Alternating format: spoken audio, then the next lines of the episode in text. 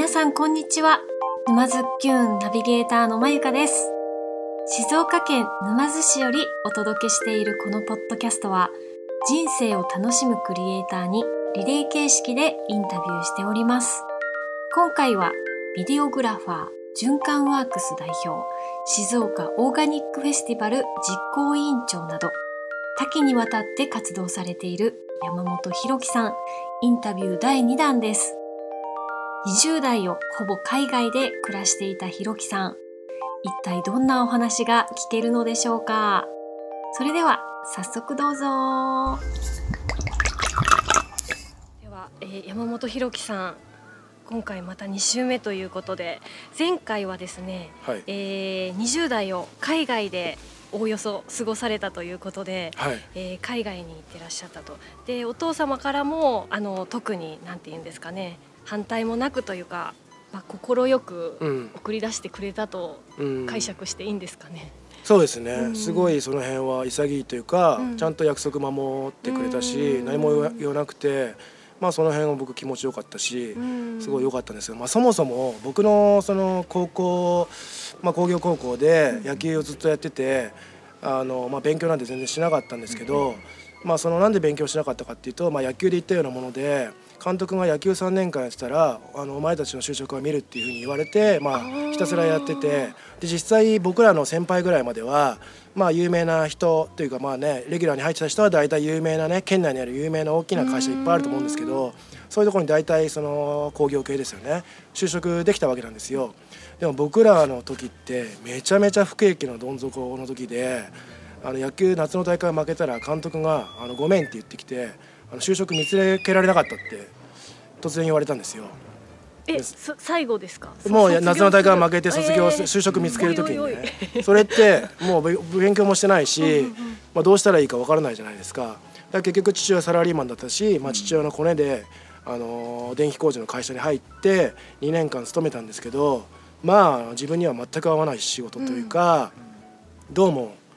まあこれは違うなっていうのがあったんですよ。でやっぱり自分が好きなややりたいことが心の中にあったけどそれをまだ21までは実現できるなんて夢のような、うん要はその精神状態というか、まあ、教えがあったので無理だと思ってたんですよね。でもやっぱり2年間勤めててどうしてもなんか諦めきれなくて、まあ、その成人式の時になったら仕事辞めてオーストラリアに行ったっていうのが流れなんですけどやっぱり相当その時の勇気がいいったし、うんやっぱ結構ここにも高校生が来てくれたりとかあのいろんな若い人にお話しする機会があるんですけど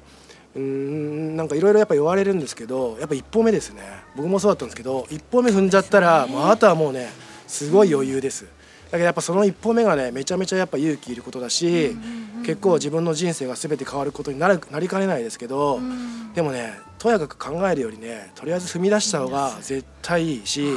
絶対後悔しないし僕今一番思ってるのは死ぬ時にあれしとけばよかったって思って死ぬのが一番嫌なんですよ。うん。いやそれだけは絶対なしにしたいなと思って、まあ、生きてるんですけど、まあ、そんなことでもう絶対後悔しない方がいいし僕は人を傷つけないこと以外だったら何してもいいと思うんでもうどんどんね若い人たちはあの挑戦した方がいいと思います。それだしこんな世の中だしもうどうなるかわからない世の中なんでそれこそチャンスだと思って、うん。絶対好きなことしていいしもう何が安定で何があれなのかってもうわけわかんない社会じゃない。ねねうん。だからもう本当に好きなことを僕はした方がいいと思います。でそれがもうオーストラリアであって考えが変わって1年間も農場で働きながら車でラウンドしたんですけどまあいろんな人がいますよ。うん。まあいい意味で変態って言うんですけどね僕は。まあ変わった日本人もいっぱいいたし変わった外国人もいたしもう本当に嬉しかったし、まあ、こんな人たちがこんな楽しく暮らしてるんだったら仕事も別に何してるか分かんないんですけどとにかく毎日ハッピーなんですよ。でそれって豊か イコール豊かな生活であって僕はやっぱその豊かな生活を追い求める方がいいなと思ってよくあの、まあ、それを目指して今生きてるんですけど、だからそれからまた帰ってきてちょっとディズニーランドで勤めてからあの東あのなんですかねあのアメリカに行ったんですけど、まあアメリカはまたいろんな宗教の人がいて、まあ、あれこそメルティングポットとかっつっていろんな人種が混在してる国なんですけどね、まあ、みんな川を渡ったりね国境を越えてみんなメキシコ人がロサンゼルスで働いてるわけですよ。でほとんどの人たちはは、まあ、僕の当時ですけどねその当時はアメリカは20%の白人のために60%のヒスパニックの人が働いてるとかね言ってたんですけど、まあ、そんな感じでみんなねあの家族とか子供残したりとかそれこそ自分のメキシコに家建てるためにみんな川を泳いでくるわけですよ。だそういう人たちがもう一生懸命毎日ねあの日本でいう演歌みたいな曲をね、毎日同じようなメキシコの曲流してねみんな楽しく暮らしてるわけですよ。まあ、そういうのを見るとやっぱににあの日本人ってすごいあの幸せだなって思うしやっぱり本当に同じ地球なのにこんだけ違う生き方があってなんかなるべくみんな平等に生きられる社会がいいじゃないですか。それってやっぱり僕らは、ね、豊かっていうか、まあ、あの余裕がある人たちがするべきことだからやっぱりそれがやっぱ日本人の人たちもそれに当てはまるし、やっぱ僕たちがあの変えていかなきゃいけないんですよ。例えばアメリカ一つとってもこう、うん、俯瞰でこうアメリカっていう全体を見ているだけではそんな人たちがいるところまではわからないですよね。実際住んで行動したからこそそう、ね,、いう人と、うん、あの関わるというか、ありますもんね。そうですね、やっぱりもう帰ってきて震災がすぐ起きて、したらやっぱりもう自分の思ってることを貫いてやっていくべきなんだと思って、まあ、あの始めたことが、まあ、今の全てであってうん。やっぱりそれやっていくのにね結構やっぱ時間かかっちゃってこの循環ワークスも本当はもう5年ぐらい前から物件探したんですけどやっぱりお金ないしなるべくお金かけないでやりたいっていうのがあったのでちょっとこんだけかかっちゃったんですけど。あのまあこれからはねどんどんリノベして、まあ、進んでいくだけなんでね楽しみばかりなんですけどね、ね、だからなるべく本当にいろんな人に来てもらって、ここを知ってく知ってもらうきっかけ、やっぱりやっぱ口だけじゃ全然伝わらないしわ、からないと思うので実際あの来てもらってねなんか感じてもらえたら、うん、あの嬉しい嬉しいなと思うんですけど、はい、いいですね。今回は、えー、一緒にラマン原さんもご一緒に参加してもらってるんですけど、はい、原さんもあのアメリカに住んでいらっしゃった時があったとお伺いしたんですけど、ねはい、えー、僕も高校卒業した後に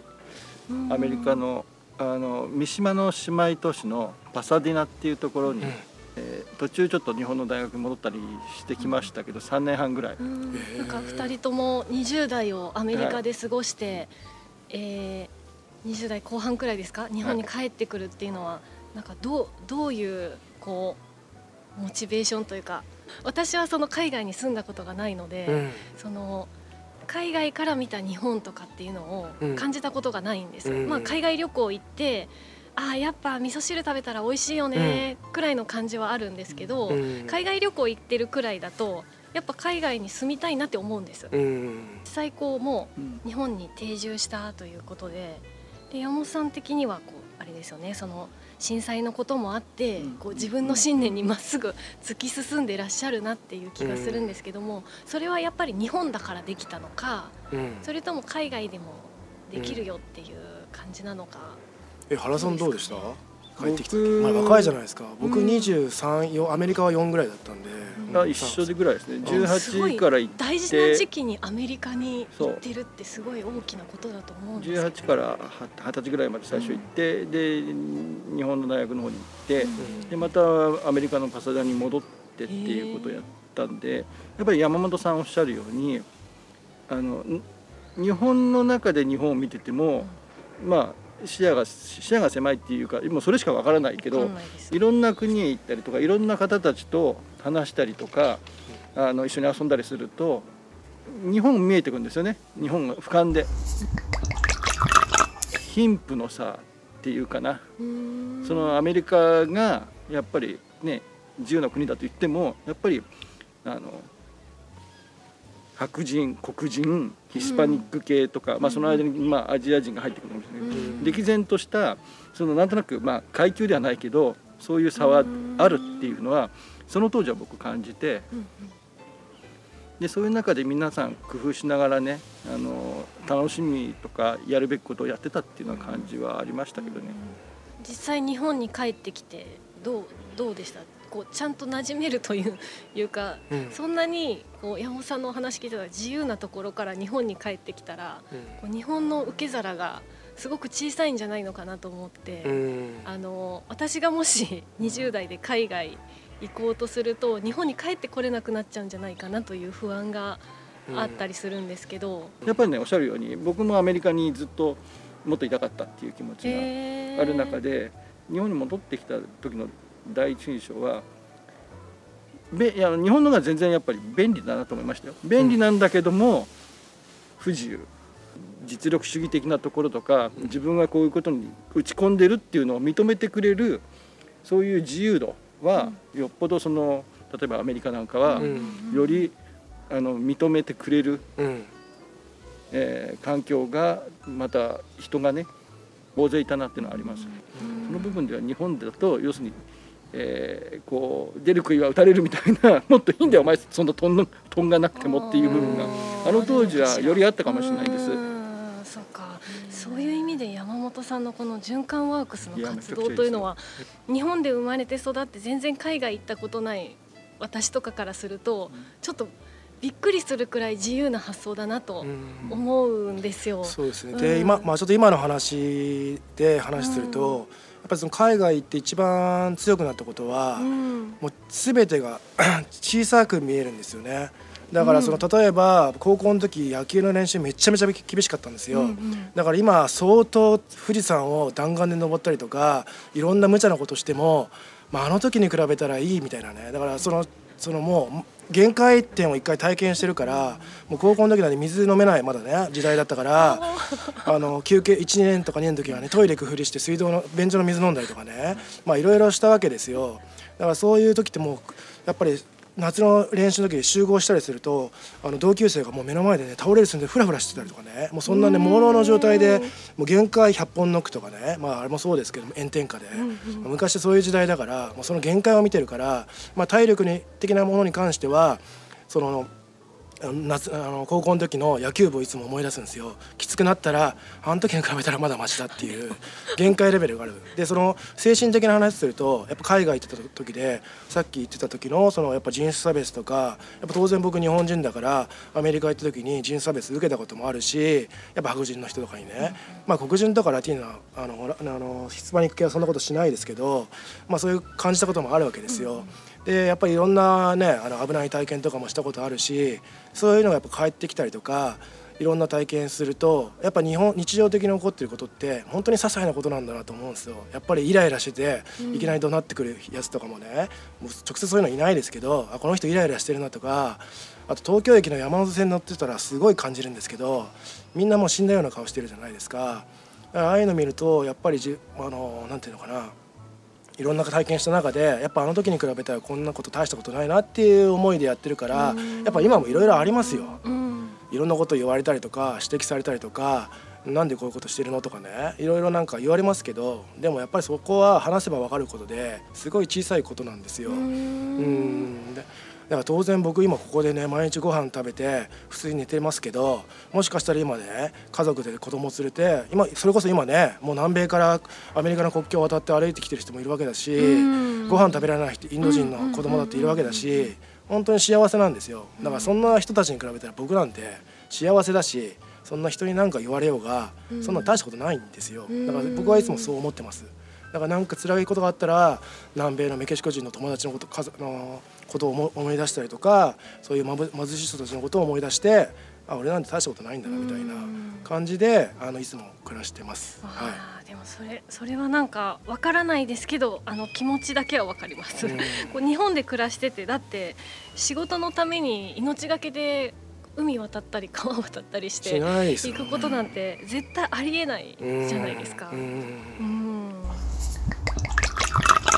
日本人って幸せなんですよ。本当高校生とかによく言うんですけど、うん。本当幸せですよ。うん。家で部屋があってご飯食べれて、まあいろんな家庭の事情あるかもしれないですけど、もうにねそういうことがあったらどっか行けばいいことだし、逃げ出せばいいことだし別に死ぬことは絶対ないから、うん。うんのねその辺で飢え死にすることなんてまずないから、